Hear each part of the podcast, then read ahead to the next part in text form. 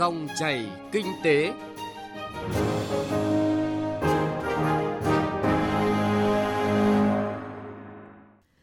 Quý vị và các bạn đang nghe dòng chảy kinh tế trên kênh thời sự VOV1 của Đài Tiếng nói Việt Nam. Tôi ủng hộ cái việc đó là làm trong sạch cái thị trường chứng khoán, tình trạng đầu cơ là sẽ giảm.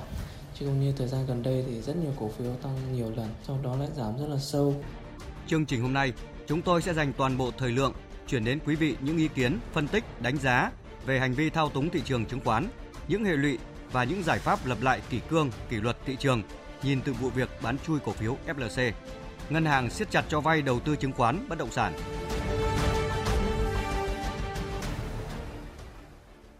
Thưa quý vị và các bạn, thời gian qua, không ít những doanh nghiệp làm ăn thua lỗ, y ạch nhưng lại giàu lên nhờ thổi giá cổ phiếu lên cao rồi bán ra nhằm thu lợi bất chính. Trên thực tế, những người từng bị xử phạt hành chính, thậm chí bị bỏ tù bởi hành vi thao túng chứng khoán, hầu hết là lãnh đạo doanh nghiệp niêm yết, có vị thế, có tri thức, có cả gia sản lớn. Sau khi ông Trịnh Văn Quyết, chủ tịch FLC Group, bị bắt giữ vì có hành vi thao túng giá cổ phiếu, nhiều nhà đầu tư và chuyên gia bày tỏ quan điểm ủng hộ mạnh tay xử lý những tổ chức cá nhân vi phạm nhằm làm trong sạch thị trường. Phóng viên Đài Tiếng nói Việt Nam thông tin nội dung này.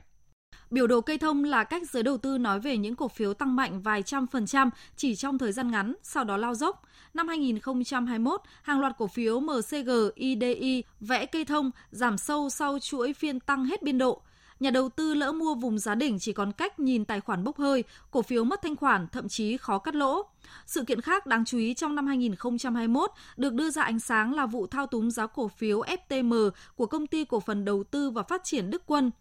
Ủy ban Chứng khoán Nhà nước xử phạt hành chính tổng số tiền là 1,2 tỷ đồng đối với hành vi thao túng giá cổ phiếu do ông Lê Mạnh Thường và bà Phạm Thị Phương thực hiện khi hai người này đã sử dụng 50 tài khoản để giao dịch nhằm mục đích tạo cung cầu giả, thao túng giá cổ phiếu FTM. Với họ FLC, doanh nghiệp trong hệ sinh thái này liên tục bị Ủy ban Chứng khoán Nhà nước tuyết còi vì các hành vi vi phạm trong lĩnh vực chứng khoán. Ngoài những sai phạm chủ yếu trong công bố thông tin, năm 2017, ông Quyết từng bán chui chót lọt 57 triệu cổ phiếu FLC, ước thu về khoảng 400 tỷ đồng, nhưng chỉ chịu phạt hành chính 65 triệu đồng.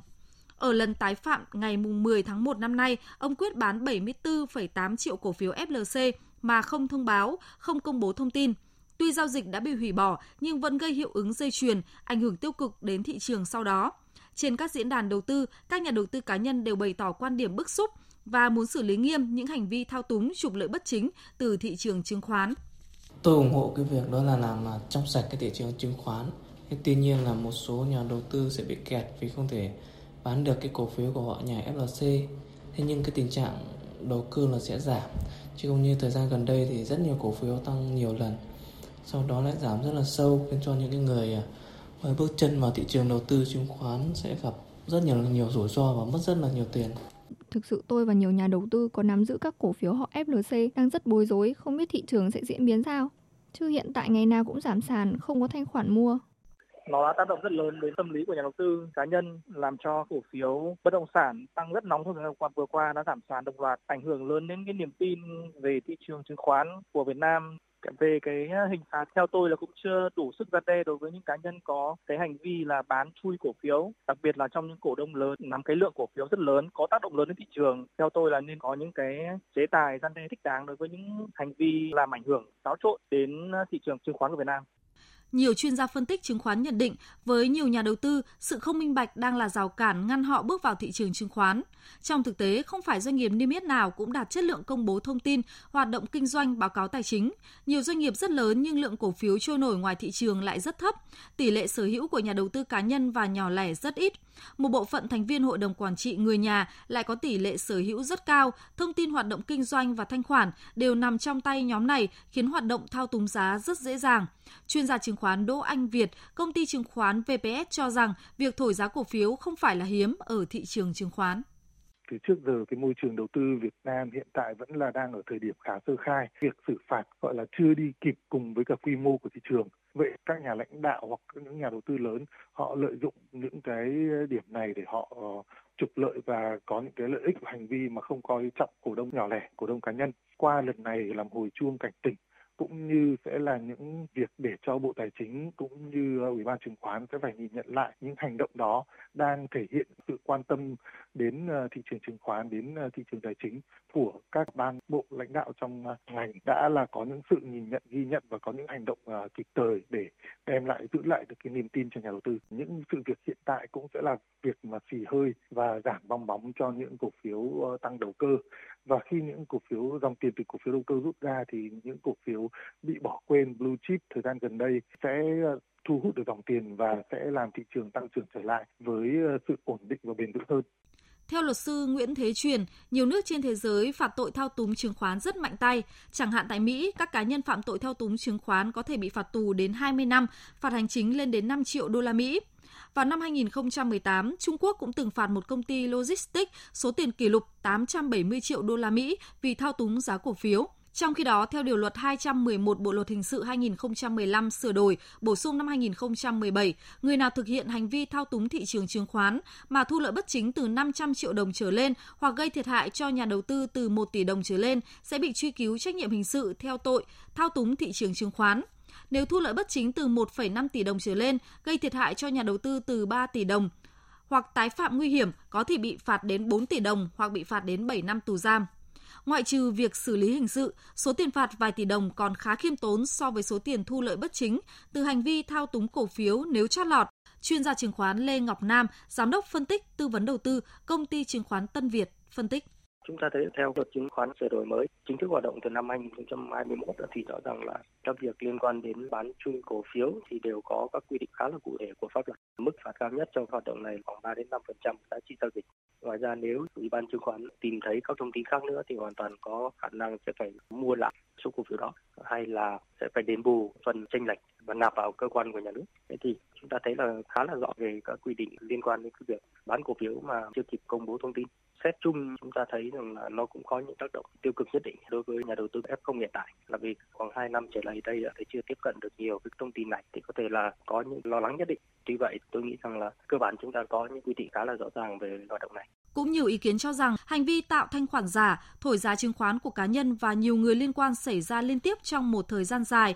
nhưng Ủy ban chứng khoán không phát hiện và ngăn chặn kịp thời, gây thiệt hại rất lớn về kinh tế cũng như niềm tin của nhà đầu tư cơ quan này cần có thêm tổng thư ký, ủy viên thường trực chịu trách nhiệm giám sát, thanh tra thị trường chứng khoán với chức năng độc lập với nhau. Chuyên gia tài chính, Phó giáo sư tiến sĩ Đinh Trọng Thịnh cho rằng việc kiểm tra, giám sát, phát hiện các hiện tượng bất ổn ở thị trường chứng khoán cần phải chặt chẽ và sớm hơn nữa để có thể ngăn chặn trước khi vi phạm xảy ra. Cái việc mà thao túng trên cái thị trường chứng khoán Việt Nam thì không phải bây giờ nó mới bùng phát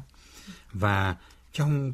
cái dư luận của các cái nhà đầu tư trên thị trường thì cái việc mà làm giá thổi giá nó đã tạo sóng, nó đã xuất hiện từ nhiều năm nay. Tuy nhiên chúng ta biết rằng là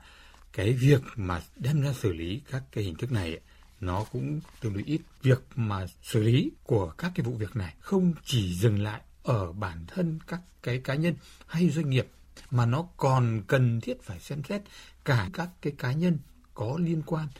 để giúp cho các cái cá nhân hoặc tổ chức này làm giá, thổi giá và dìm giá và từ đó thao túng được thị trường. Và ở đây rõ ràng là cái trách nhiệm của Ủy ban chứng khoán nhà nước cũng như là của Sở Giao dịch Chứng khoán và Trung tâm Lưu ký Chứng khoán ấy nó có ý nghĩa rất quan trọng. Và đối với một cái loại chứng khoán nào đó mà tự nhiên họ thấy là các nhà đầu tư đổ xô vào đầu tư, giá chứng khoán tự nhiên nó tăng lên một cách nhanh chóng, hết phiên này đến phiên kia mà các nhà đầu tư người ta đã gọi là đó là cái quá trình đang làm giá thì lập tức chúng ta phải có cái động thái theo dõi, có cái động thái cảnh báo và kiểm tra giám sát. Sau vụ việc ông Quyết bị bắt, Chủ tịch Ủy ban Chứng khoán Nhà nước Trần Văn Dũng cho rằng thông tin liên quan tới ông Quyết khó tránh khỏi tác động tâm lý tới nhà đầu tư. Tuy nhiên, tác động là ngắn hạn, không quá lớn do nhóm FLC chỉ chiếm 0,35% vốn hóa toàn thị trường. Thị trường dù có thể biến động bởi yếu tố khách quan, nhưng chứng khoán Việt Nam vẫn được đánh giá tích cực từ nền tảng vĩ mô. Về nội tại thị trường, kết quả kinh doanh của doanh nghiệp vẫn khả quan trong bối cảnh dịch COVID-19 tác động mạnh mẽ. Bên cạnh đó, thị trường chứng khoán Việt Nam vẫn còn nhiều yếu tố hỗ trợ khác như dòng tiền tham gia, kỳ vọng nâng hạng lên thị trường mới nổi, việc cổ phần hóa thoái vốn được đẩy mạnh. Nhiều chuyên gia cũng cho rằng nhà đầu tư bình tĩnh để có góc nhìn khách quan, phân tích, nhìn nhận đầy đủ các yếu tố vĩ mô và hoạt động thực tế của doanh nghiệp để cẩn trọng trong các quyết định đầu tư.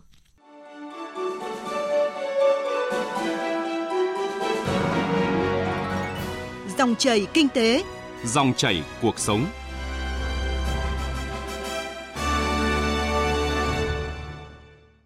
Thưa quý vị và các bạn, Ngân hàng Nhà nước cho biết trong nửa đầu năm 2022, các ngân hàng sẽ tiếp tục siết chặt dòng vốn vào những lĩnh vực rủi ro cao như đầu tư kinh doanh chứng khoán, đầu tư kinh doanh bất động sản. Nếu không kiểm soát tốt dòng tiền từ các ngân hàng thương mại vào bất động sản và chứng khoán thì nguy cơ trao đảo hệ thống tín dụng và lạm phát phi mã hoàn toàn có thể xảy ra. Theo khảo sát điều tra xu hướng tín dụng của các tổ chức tín dụng tháng 12 năm 2021 do Ngân hàng Nhà nước thực hiện mới đây, trong 6 tháng cuối năm 2021, các tổ chức tín dụng đã thu hẹp chênh lệch giữa lãi suất cho vay và chi phí vốn bình quân, giảm chi phí lãi suất để thúc đẩy tăng trưởng tín dụng và thắt chặt hơn yêu cầu về tài sản đảm bảo, các điều khoản bổ sung trong hợp đồng, yêu cầu điểm xếp hạng tín nhiệm tối thiểu của khách hàng và hạn mức tín dụng đối với khách hàng để đảm bảo an toàn tín dụng. Xu hướng này dự kiến tiếp tục diễn ra trong 6 tháng đầu năm nay khi các tổ chức tín dụng tiếp tục thu hẹp chênh lệch lãi suất biên, gia tăng quy mô khoản vay hoặc hạn mức tín dụng tối đa để hỗ trợ phục hồi sản xuất kinh doanh. Trong khi dự kiến tiếp tục thắt chặt mạnh hơn với lĩnh vực cho vay có rủi ro cao như đầu tư kinh doanh chứng khoán, đầu tư kinh doanh bất động sản và sử dụng thẻ tín dụng. Ngân hàng Nhà nước Việt Nam cũng đã ra văn bản yêu cầu các tổ chức tín dụng chi nhánh ngân hàng nước ngoài về một số vấn đề trong hoạt động. Trong đó đặc biệt lưu ý các tổ chức tín dụng kiểm soát chặt tốc độ tăng trưởng dư nợ tín dụng, chất lượng tín dụng đối với các lĩnh vực tiềm ẩn rủi ro hoặc chịu tác động lớn của dịch COVID-19, đặc biệt là tín dụng bất động sản với mục đích tự sử dụng. Ông Nguyễn Tuấn Anh, vụ trưởng vụ tín dụng Ngân hàng Nhà nước cho biết, tín dụng bất động sản là một trong những lĩnh vực Ngân hàng Nhà nước đang kiểm soát chặt chẽ. Nhìn vào cái xu thế tăng bất động sản trong 3 năm ấy, cái tăng trưởng của tín dụng bất động sản trong thời gian gần đây là có xu hướng giảm dần và thậm chí còn thấp hơn cả tăng trưởng tín dụng bình quân của toàn hệ thống. Nói chung là cái tăng trưởng tín dụng bất động sản là nằm trong những cái lĩnh vực mà ngân hàng nhà nước hiện nay vẫn đang kiểm soát rất chặt chẽ về cái ừ, rủi ro và nó đang nằm trong cái phạm vi kiểm soát của ngân hàng nhà nước Phó Thống đốc Ngân hàng Nhà nước Đào Minh Tú cho biết, trong chỉ đạo điều hành chính sách tiền tệ tín dụng, Ngân hàng Nhà nước thực hiện đồng bộ các giải pháp khuyến khích dòng vốn tín dụng, tập trung vào các lĩnh vực sản xuất, kinh doanh, lĩnh vực ưu tiên, lĩnh vực tạo động lực cho tăng trưởng kinh tế, theo chủ trương của chính phủ đồng thời kiểm soát chặt chẽ tín dụng vào các lĩnh vực tiềm ẩn rủi ro như bất động sản, chứng khoán, các dự án BOT, BT giao thông. Nhờ đó, tốc độ tăng trưởng và tỷ trọng của tín dụng các lĩnh vực tiềm ẩn rủi ro giảm dần qua các năm. Phó Thống đốc Ngân hàng Nhà nước Đào Minh Tú khẳng định. Về nguyên lý thì ba cái thị trường nó phải thông nhau chứ không thể nói là thị trường tiền tệ, thị trường bất động sản, thị trường chứng khoán nó không thông nhau được. Tiền từ cái thị trường này nó chạy sang thị trường kia là cái chuyện quy luật bình thường và tạo điều kiện cho cả ba thị trường phát triển đấy là mục tiêu của chính phủ đặt ra. Thế nhưng mà nó nó sang nhau như thế nào để nó nó đảm bảo an toàn, nó không làm cho thị trường đó bong bóng, đó là vấn đề của nhà quản lý, các bộ ngành chức năng có liên quan các chuyên gia kinh tế cho rằng nếu không kiểm soát tốt dòng tiền từ các ngân hàng thương mại vào bất động sản và chứng khoán thì nguy cơ trao đảo hệ thống tín dụng và lạm phát tăng cao hoàn toàn có thể xảy ra, ảnh hưởng nặng nề đến sự phát triển của nền kinh tế.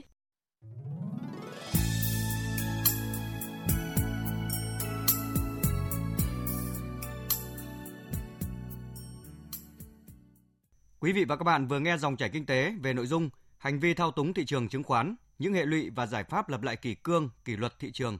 Dòng chảy kinh tế hôm nay xin được kết thúc tại đây. Chương trình do biên tập viên Bảo Ngọc và nhóm phóng viên kinh tế thực hiện. Xin chào và hẹn gặp lại quý vị và các bạn.